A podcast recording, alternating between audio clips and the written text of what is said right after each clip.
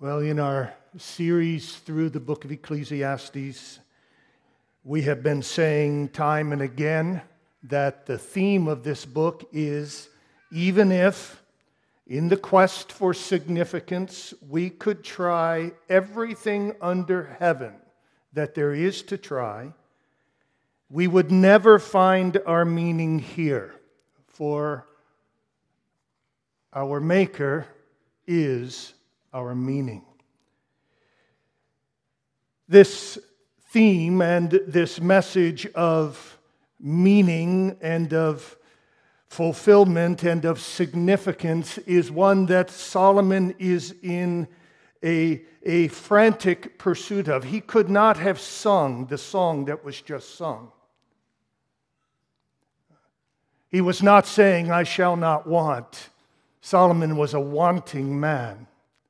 Solomon was a man who, as we have heard, had everything and yet found that it was all chasing after the wind, meaningless, meaningless, all was meaningless. And as we unpack this book this, this afternoon, we, we take a bit of an unexpected turn uh, in the direction of this series. We have seen how Solomon uh, warns us that the pursuit of pleasure and the pursuit of material treasures under the sun, without God in the picture and at the center of it all, is vanity. But I'm guessing you would have guessed those. I'm guessing that that would have been predictable, of course. Isn't that what religion does? It says, watch out for pleasure, watch out for treasure. You know, that's, that's pretty typical religious and churchy stuff right there. Fits nicely into our preconceived ideas of God and church and religion. You know, God doesn't want us to have any fun. Stay away from the good times. God is a cosmic party pooper. God is a cosmic killjoy. Let's, let's be morbid. Let's be serious. Let's be holy. And, and, and then everything will be okay. But here's the curveball that Solomon is going to throw in our direction today. He proceeds to tell us that religion and morality are meaningless too. He proceeds to tell us that religion and morality are vanity. One of you actually anticipated this with a question that was asked uh, a few weeks ago that we didn't get a chance to, to answer. Somebody asked the question couldn't church and religion also be considered under the sun? It's brilliant. Touche, whoever asked the question. Good question. Someone else asked, well, if this is true, then doesn't that make giving vanity? Because that's under the sun too, isn't it? And you know what? The answer to both questions is yes. Under the sun, righteous religious commitments and under the sun, righteous causes are meaningless. They are empty. They are vanity. You cannot find meaning by being religious. Vague spirituality, mere religiosity will not make you happy.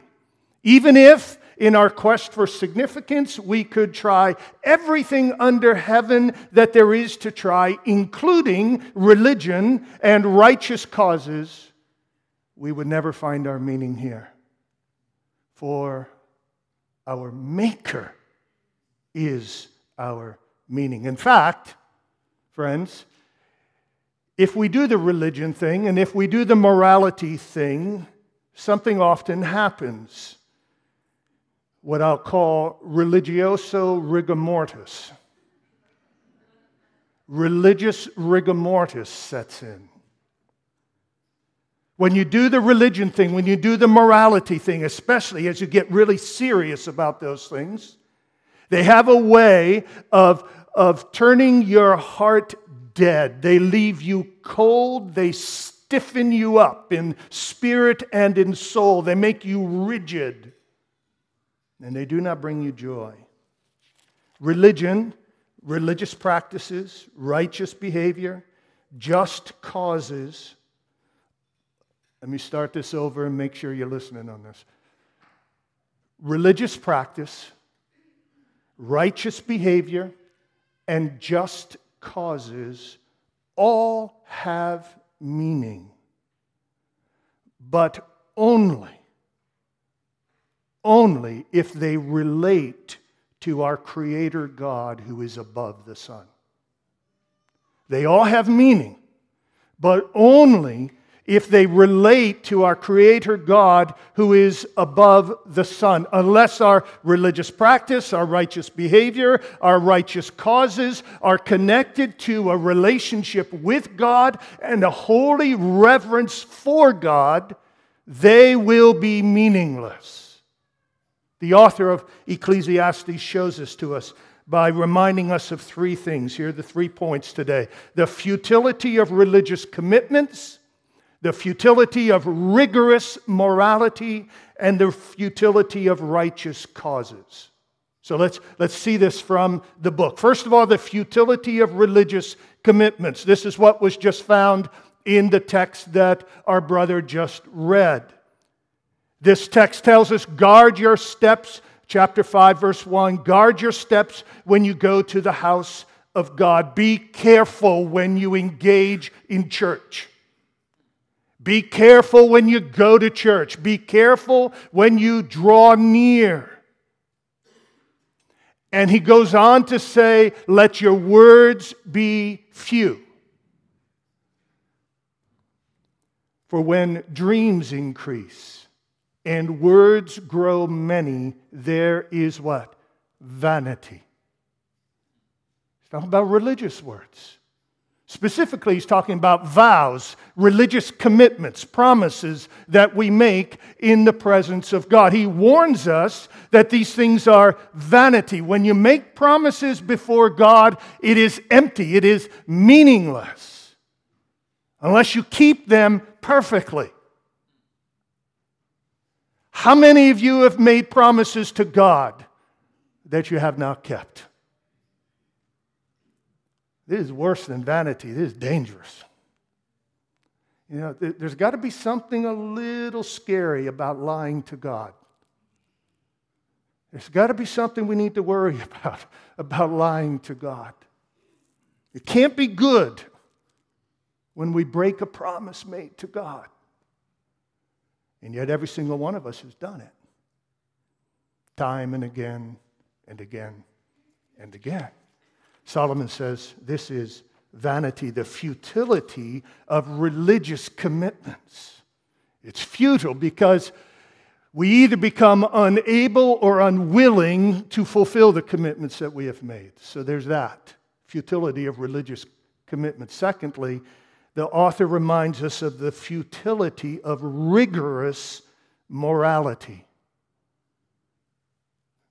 The futility of rigorous morality. Look at chapter 7, Ecclesiastes 7 and verse 15. The author says, In my vain life I have seen everything. There is a righteous man who perishes in his righteousness, and there is a wicked man who prolongs his life in his evil doing. Be not overly righteous, and do not make yourself too wise, why should you destroy yourself? I bet you you never thought you'd find that verse in the Bible. Do not make yourself overly righteous. What in the world is he talking about? Well, remember, he's talking about life under the sun, right? Remember, that's the point. He's looking at life from the perspective that there is no God above the sun, at least no God who really cares or is involved. He's just out there, if he's there at all. So life is right here. And Solomon says, What is the point of becoming overly righteous if there's nothing above the sun? It's all vanity, it's all meaningless. You know, he, he's, he's right. It's, it's, it's futile. If there is no one above the sun, it's futile to try to be good. What's the point? What do we, what do we up? Why? Why try if there is no God? Besides, have you ever tried to be good? We've talked about it before, but it's hard. It's really hard. The harder you try, the harder it feels. And in fact, you, you can never really get there from here. You can't, you can't get to state of goodness. That's actually what it says if you look at verse 20 of chapter 7. Notice what he adds there. Chapter 7, verse 20. Surely there is not a righteous man on earth who does good and never sins. He is saying, Look, there isn't a perfect man, there's not a perfect woman alive. Every one of us has sinned. Everyone has fallen short of the mark. We try to be good, but we end up not being good. In fact, Every one of us has sinned this morning. Every one of us has sinned multiple times this morning, either in thought or in word or in action. Try to do everything right, try to always be right. You're always going to come up short. You're never, ever going to achieve goodness. You're never, ever going to achieve even remote, something even remotely close to perfection. Our friend Jim Donahue loves to ask the question how good is good enough? How good is good enough? That question will haunt you. If you have any kind of serious conscience, how good is good enough? Every person who's tried to be a better person, how, how good is good enough? Let me give you a pop quiz this morning. Some of you have taken this quiz before, but take it again. Here, here's the quiz. We're going to run through a few of the Ten Commandments, all right? And we're just going to see how good you are. All right? Jim would have a, what do you call it, a good o meter, I think. He'd have, you know, just how good are you? How good are you? So, you know, you understand when it comes to the commandments that it's not just about external obedience. You know, goodness is not measured just by doing good things, it's by being good. Being good on the inside. You know, so, for example, thou shalt not murder. It's not enough just to keep your hand from killing somebody. You need to keep your heart from hating somebody. You understand that?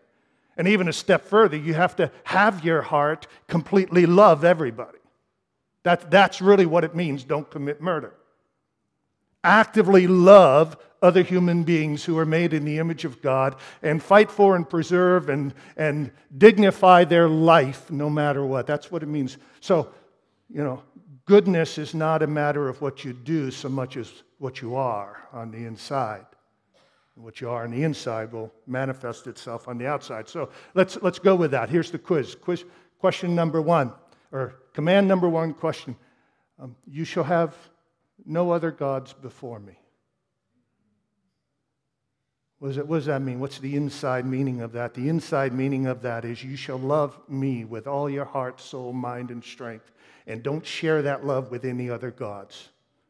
No, no other person, no other thing in your life. I must be first. How you doing on that one? How's your report card looking? Come. Or how about, how about uh, let's go with, you, sh- you shall not take the name of the Lord your God in vain. That means God has a name. And that name is always to be reverenced. It's never to be used, never to be spoken carelessly, irreverently. Certainly never to be included in a oath or a curse, but it's never even to be spoken carelessly, for it is the name of God. So, how are you doing with that one? Are you reverencing the name of God? All right, how good are you? Are you good enough? How about um, honor your father and mother? We have a room full of human beings who have treated their mom and dad perfectly. Every one of you, right? Perfectly. Always respected, always honored, always obeyed, always esteemed, always put them first, always spoke positive. Not a single one of us. Not a single one of us. Honor father and mother, hold them up, lift them up, esteem them. How about don't steal? What's the inside meaning of don't steal? The inside meaning is give. Remember Paul in Ephesians, let him who steals steal no longer, but rather work with his hands so that he may have to give to those that have need. The inside meaning, the real heart meaning of don't steal is be a radically generous person. Give, give, give, give, give, give, give. How you doing with that one? Could go on, right? Let's do one more. Uh, let's do two more. Um, you shall not commit adultery. What's adultery? Well, God's law for sex is chastity before marriage and fidelity after. That's God's law. Chastity before, fidelity after. And Jesus says it's not just with the body that you need to be chaste, it's with the mind. If a man looks on a woman in lust after her, he has committed adultery in his heart. So, men and women, a room full of adulterers. The hard truth, isn't it? It's the hard truth. You shall not covet. What does that mean? It's the heart meaning, the inside meaning of that. It's not just don't want what others have, it means be content with what you have. How you doing with that one? Mr. and Mrs. American. Scary, isn't it? Scary. Talk about futility. If, if the commands need to be obeyed, not just externally, but internally, what hope is there? There's not a righteous man or woman among us. There is no one good, not even one, says the Apostle Paul. Not even one. So here's a question for you. I need, I need, to, I need to ask this. What are you going to do with your guilt? I'm not talking about guilty feelings. I'm talking about guilt. talking about real objective guilt. You and I are guilty. I'm not talking about feeling guilty. We sometimes do, we sometimes don't. We always are guilty. We are violators of the law of God. We have broken it over and over again. What are you doing with your guilt? Where is there forgiveness? Do you want forgiveness? Uh, this is allowing the one who the New Testament calls greater than Solomon, Jesus. We're going to allow him to step into this conversation right now. Jesus is the one who came and kept the law perfectly. Jesus is the one who came and never did anything wrong. Jesus is the one who came and fulfilled all righteousness. And then Jesus is the one who died as an atonement for our sin to take away our guilt that we might be forgiven of our many sins. And the promise of God is that if we repent of our sins and trust in Jesus alone, we will be forgiven. We are guilty, but we will be treated as forgiven. We will be treated as if we are perfect. This is the gospel.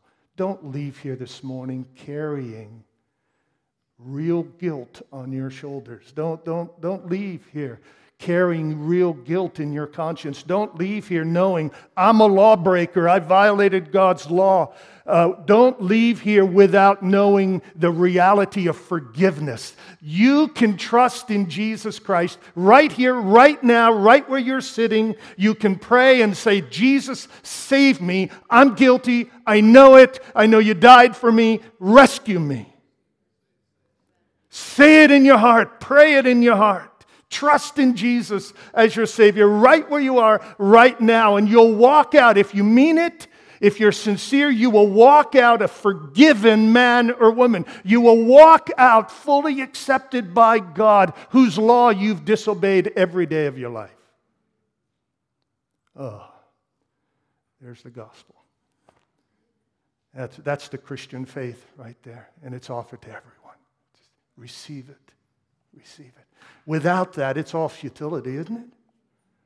It's all futility. I mean, the, the futility of religious commitments, the, the futility of rigorous morality. We can't, we can't get there from here. Remember uh, Zeno's conundrum? Remember I talked to you about Zeno who wants to get from point A to point B, but before he gets to point B, he has to go halfway. And then before he gets from the halfway point all the way, he has to go halfway, and then it's halfway, and it's halfway, and never gets there because it's always another halfway to go. Trying to get to heaven with our own rigorous morality, our own righteousness is like being Zeno. In, you know, can never get there. Just never get there. Jesus can get you there. He'll pick you up and carry you there. He'll pick you up and carry you there, if you will but trust in Him. There is futility in religious commitments, there is futility in rigorous morality. And third, and quickly, there is futility in righteous causes. Righteous causes. Ecclesiastes makes it clear that a pursuit of righteousness and justice on earth is a vain pursuit. This is hard to swallow seeking under the sun social justice without having God in the picture is vanity, is futility, the writer says. For, for two reasons. One, because there is no hope for justice if there is no God. If there is no God who rules over it all as a just judge, if there is no God who will one day make it all right and right all wrongs and, and, and just make everything come out fair as we think it should be. If there is no God to do it, I'm here to tell you it's not going to get done. There is no justice if God is not there. You know it. You see it. Our world is full of it. And, and Ecclesiastes just speaks to this time and again. Just, just look at chapter 3. I'm just going to read a couple texts real quick here. Chapter 3 and verse 16. Moreover, I saw under the sun that in the place of justice, that is, in the courtroom, in the courtroom, in the place of justice, in the place where justice is supposed to happen, even there was wickedness. And in the place of righteousness, even there was wickedness.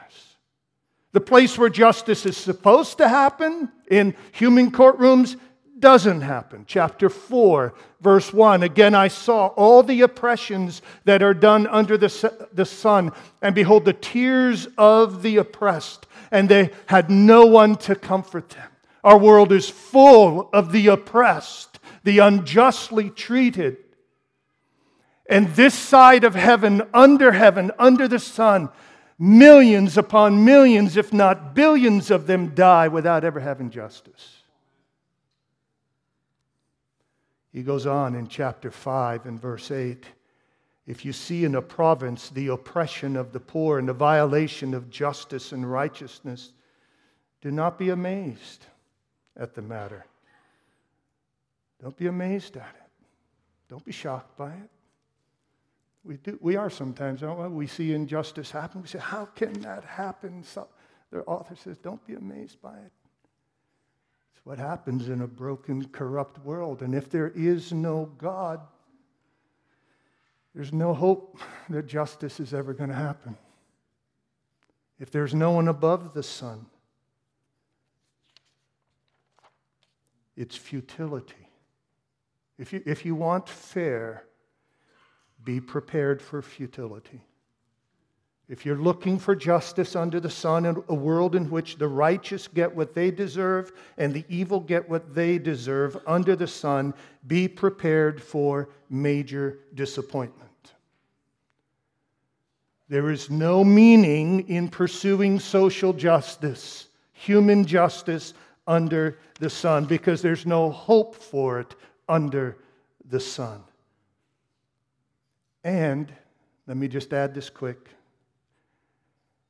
If there is no God above the sun, then there is no such thing as justice. Uh, you got to follow me here. You see, if there is no God, there's no such thing as right and wrong. If there is no lawgiver who says this is right and this is wrong, and the wrong should be punished in this way and the right rewarded in that way. If there is no God who establishes right and wrong and justice, then there is no right and wrong or justice. Because it comes down to what? You know, you tell me to do something, what am I going to say to you? Who says? Says who? You don't have any right to tell me how to live. What's your authority? You, you say, Oh, what you just did is wrong. I say, Well, who says? If there is no God, I can do whatever I want. That's, that's the problem that secularists and atheists have to battle with. It's terrifying. To deny the existence of God is to deny the existence of right and wrong and it's everything's up for grabs. And it's do whatever you want. And whoever has the strongest preference and the most power will get their way. If there is no God above the sun, there is no justice. You need to understand that if you're flirting with or committed to atheism and secularism, you can no longer say anything is right or wrong. Our world is really confused at this point. We live in a world, a culture.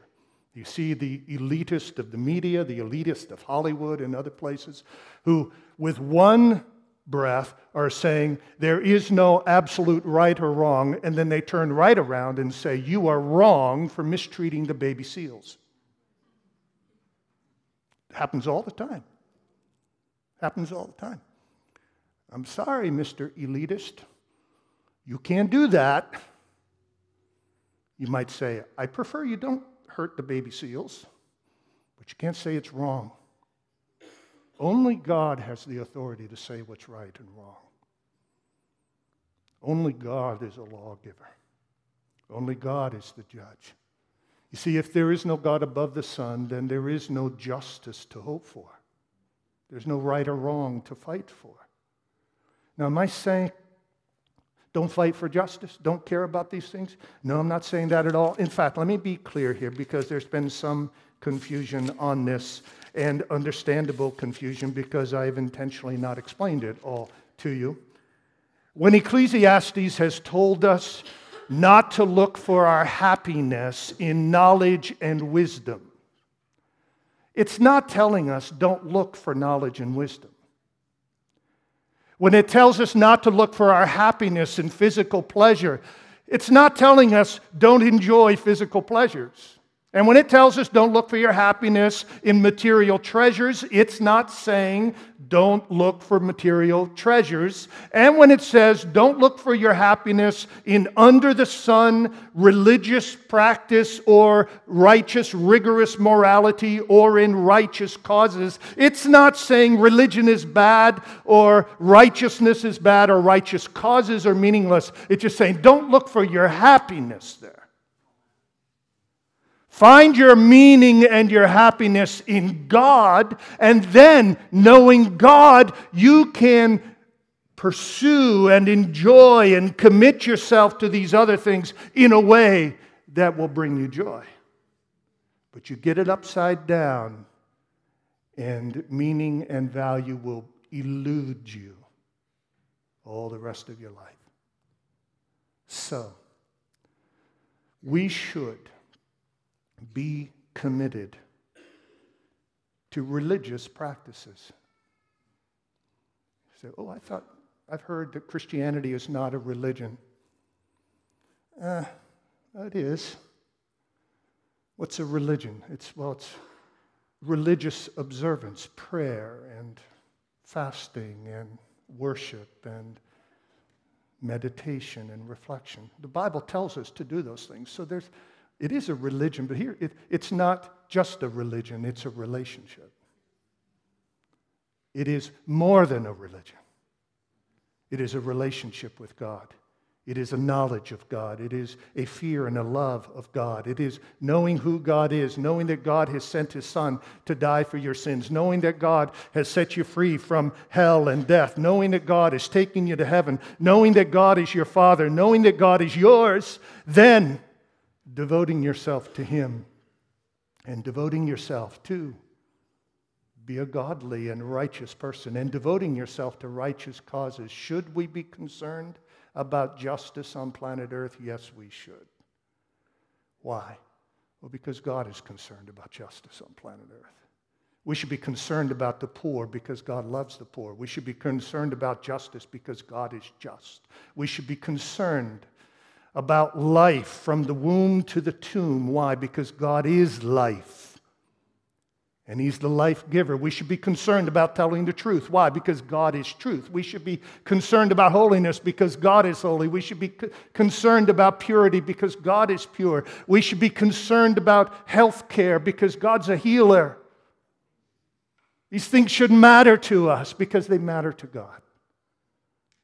But you need to know God first, and then from that flows a life of righteousness, of goodness, of obedience and of the pursuit of justice in behalf of those who are not receiving it. This is the message of Ecclesiastes. Under the sun, religious practice, righteous behavior, righteous causes are meaningless. But once you've looked above the sun, God infuses meaning into all of it. And life begins to be worth living after all. And then we can start singing, I shall not want. I shall not want. Let me pray. Heavenly Father, oh, so much here to think about, so much here to reflect on. I pray that you would help us to think deeply and spiritually and with your Holy Spirit's help. Write these things on our heart. Lord, help us to realize that even the good things we're trying to do, if they are not done out of a love for you and a reverence for you, then they're not really good. They're meaningless. They're pointless in the end. Oh Lord, give us, give us discernment. Give us faith. Give us understanding. Give us true wisdom that begins with fearing and knowing you. Give us truth, O oh Lord. In Jesus' name, amen. Great. We're going to have a time of Q&A now as a follow-up to the message. Uh, as a reminder, uh, we won't be able to get to every question. We'll try to do the best we can. Uh, we'll post additional uh, answers on Facebook, and then feel free to follow up if we don't get to your question in those um, in those ways. Uh, and as a as another point, um, if you are not a texter, we do have index cards in index cards in the pew, so feel free to grab an index card, write a question, and you can pass it to one of the ushers, and we can try to get questions that way. Uh, first, can you give a specific example in our church of a meaningless practice that does not relate to our Creator? This question makes sense.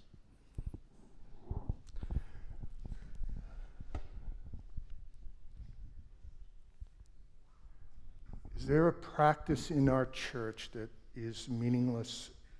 Can you ask it again, please? Yeah. Can you give a specific example in today's church of a meaningless practice that does not relate to our Creator? Oh, in today's church, are we, are we asking about broader than Risen Hope, I guess? Um, oh, my. Uh, two different ways I could go in responding to that. Let me, let me start with the heart issue in it. Often, what makes practices meaningless is that the heart is not engaged in them. Um, it's not the practice itself that is meaningless, it's how we do it Remember, Jesus talked in Matthew 6 about uh, when you pray, go into a quiet place, or when you give alms, do it secretly. Uh, don't do it to be seen. Don't do it to be heard. Remember, he said, don't, don't pray many words, repetitious words. He's not saying don't pray long prayers. He's talking about long, meaning, uh, mindless prayers, unthinking prayers, insincere prayers. And in that regard, friends, everything done in every church can be meaningless, depending on where your heart is. Jesus talks about those who drew near him with their mouth, but their hearts were far from him. You know, that's, that's it's sobering. I mean, uh, this, this could, depending on where my heart is, this, this could be a meaningless sermon I just delivered. God, in His astonishing power and grace, could use it, even though for me personally, it could have been nothing more than an act of sin if motivated by pride, if motivated by a love of people's approval, if motivated by a hunger for popularity, it's meaningless in terms of spiritual value between me and God. So everything, every practice can be meaningless if your heart is not in it. Um, now, there are churches all over the place who are adding to church life things that are not found in God's Word. One of the things we try here is to make sure that whatever we include in our worship has some kind of basis in God's Word. So, prayer and communion and fellowship and baptism and singing and fellowship and greeting one another. You know, there's a biblical basis for all of those things. However, again, if we don't do them with a sincere heart, then they're meaningless. And a bunch, we can you know, I know. I mean, I, I battle it every week when I sing in church. Every week, every week. There's at least some songs where my brain is checked out. Every week. I go, get back, focus, focus, focus. You're singing to God. Let your words be few. Either stop singing or or get your heart into it. You know, every, I don't know about you, but that's me. It's me. Um, uh, even the best things we do become meaningless if done for the wrong reasons. Very good. Next question How would we respond to an atheist who believes that life under the sun is all there is, but has decided to be good and leave it all behind to others after they die? So here we're talking about someone who doesn't um, believe in God, doesn't think there's anything after this life, uh, but chooses to be good and, and, and to give from him, whatever he has, give to others. Um, it's, it's, it's a interesting, it's, it's a really good question um, that reflects a need for some um, careful, careful thinking here. Um, it, is, it is better to be an unbeliever who is generous than an unbeliever who is stingy. It's better to be generous than to be stingy. But if we are thinking about goodness that is going to be pleasing to God, goodness that is going to count in any way with God. It's not enough just that we give. Goodness in the Bible is, is measured by uh, two or three things. The actual act itself is it a good thing to do? Uh, and then the motivation for the act. Why am I doing it? You know, walk into a hospital, you'll find a wall somewhere where all the major donors have plaques up on the wall. I, have often thought about it. You know, for many, that's, that's the end of their reward. That's, that's all they're getting for their goodness. Or many did it just to get their name there. And that's not really goodness. It's, it's nice that they gave away their stuff. But God looks down and says, I, I, I'm not concerned just with external goodness. It's got to be good in the heart as well. You've got to be doing it for my glory. Everything we are to do as human beings is for the glory of God. And if we're not doing it for the glory of God, to honor Him and reverence Him and glorify Him, then we're doing it for some other motive, and that other motive is less than good. Uh, and so it can be a a bad good deed. Um, you know, good thing to do, but because not done from the right heart, doesn't really account for anything in the presence of God.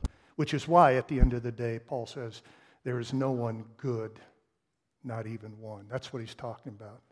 People do good things, but unless they do it for the glory of God, then ultimately it's not good at all. That's helpful.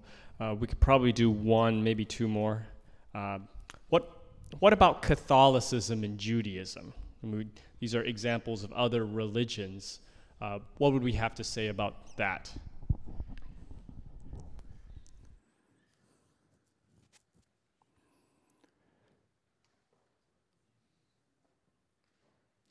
Well, I think that the, you know, People will often say that all religions are, are, are basically the same. You've heard that, I'm sure, many times. And what they, uh, what they must mean by that is that if you, if you look at the basic moral code that each religion expresses, they're pretty similar. You know, they, they're basically, basically the same.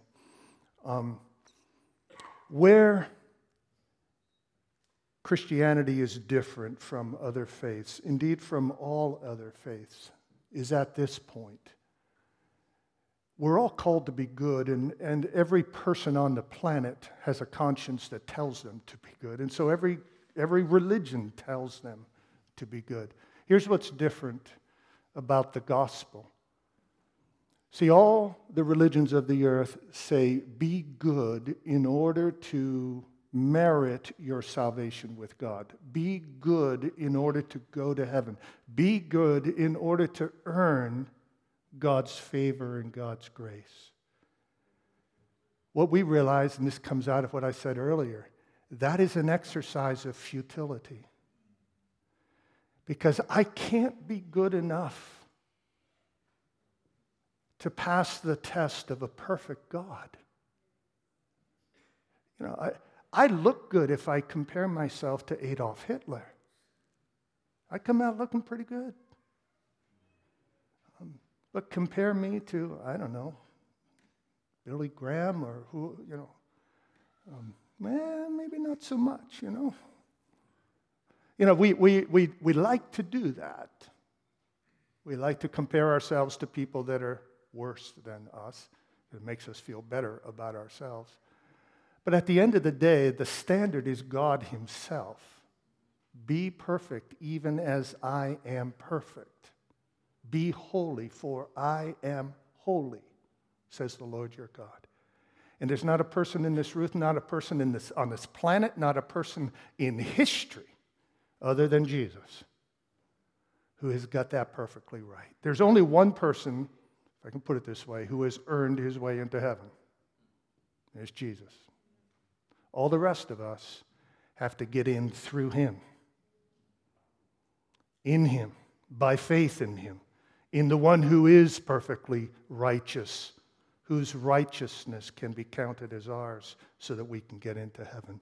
There, are, there is only one way to heaven, and it's through the good works of Jesus Christ. And to the degree that anybody in any religion is trusting anyone other than the good work and works of Jesus Christ, to that degree they are not, well, they're still, they're still not on the way that leads to life. Um, so there's many things that could be said. All religions are similar in what they call for by way of good works. What distinguishes biblical Christianity is that those good works do not earn our way into heaven. Christ earns our way into heaven. And we now, out of love to Christ, out of desire to honor Christ and please Christ, we live good lives uh, for his glory and for his honor. So. Very good. Uh, just a few uh, closing thoughts here. The answer to that futility of religion, morality, and good causes is that grace of Jesus Christ. So it's not ultimate meaning in religion. We find relate, relationship with God by grace. It's not morality, but the perfect moral record of Christ given to us by grace. And it's not righteous causes ultimately, but good works that God has prepared for us in advance by grace. Let me close with these couple verses from Ephesians mm. chapter 2, verse 8 through 10. For by grace you have been saved through faith. And this is not your own doing, it is the gift of God not a result of works, so that no one may boast. Mm. For we are his workmanship, created in Christ Jesus for good works, which God prepared beforehand that we should walk in them. So live in that grace of God, church, and walk in those good works that he has prepared in advance for us. Yes. Amen. Amen. Amen. You pray? Let's just close in prayer. Right. Let's, let's close in, in prayer. Father, if, the, if there's anyone here, Lord, who has not yet trusted in Christ, please, Lord, stir them right here, right now, to talk to somebody, to get answers, to, to make sure, Father, that uh, uh, today is the day of their salvation. Uh, for those who already know Christ, Lord, help us to, to walk in good works to please you to honor you. For those that are in unbelief, who are just denying that God is, Lord, please guide them uh, to places and people that can help them work through the questions and the issues. And Father, lead them, not to blind faith, but to real faith and biblical faith and reasoned faith. Lord, just show your mercy to us all and go with us in Jesus' name. Amen. Amen. God bless you.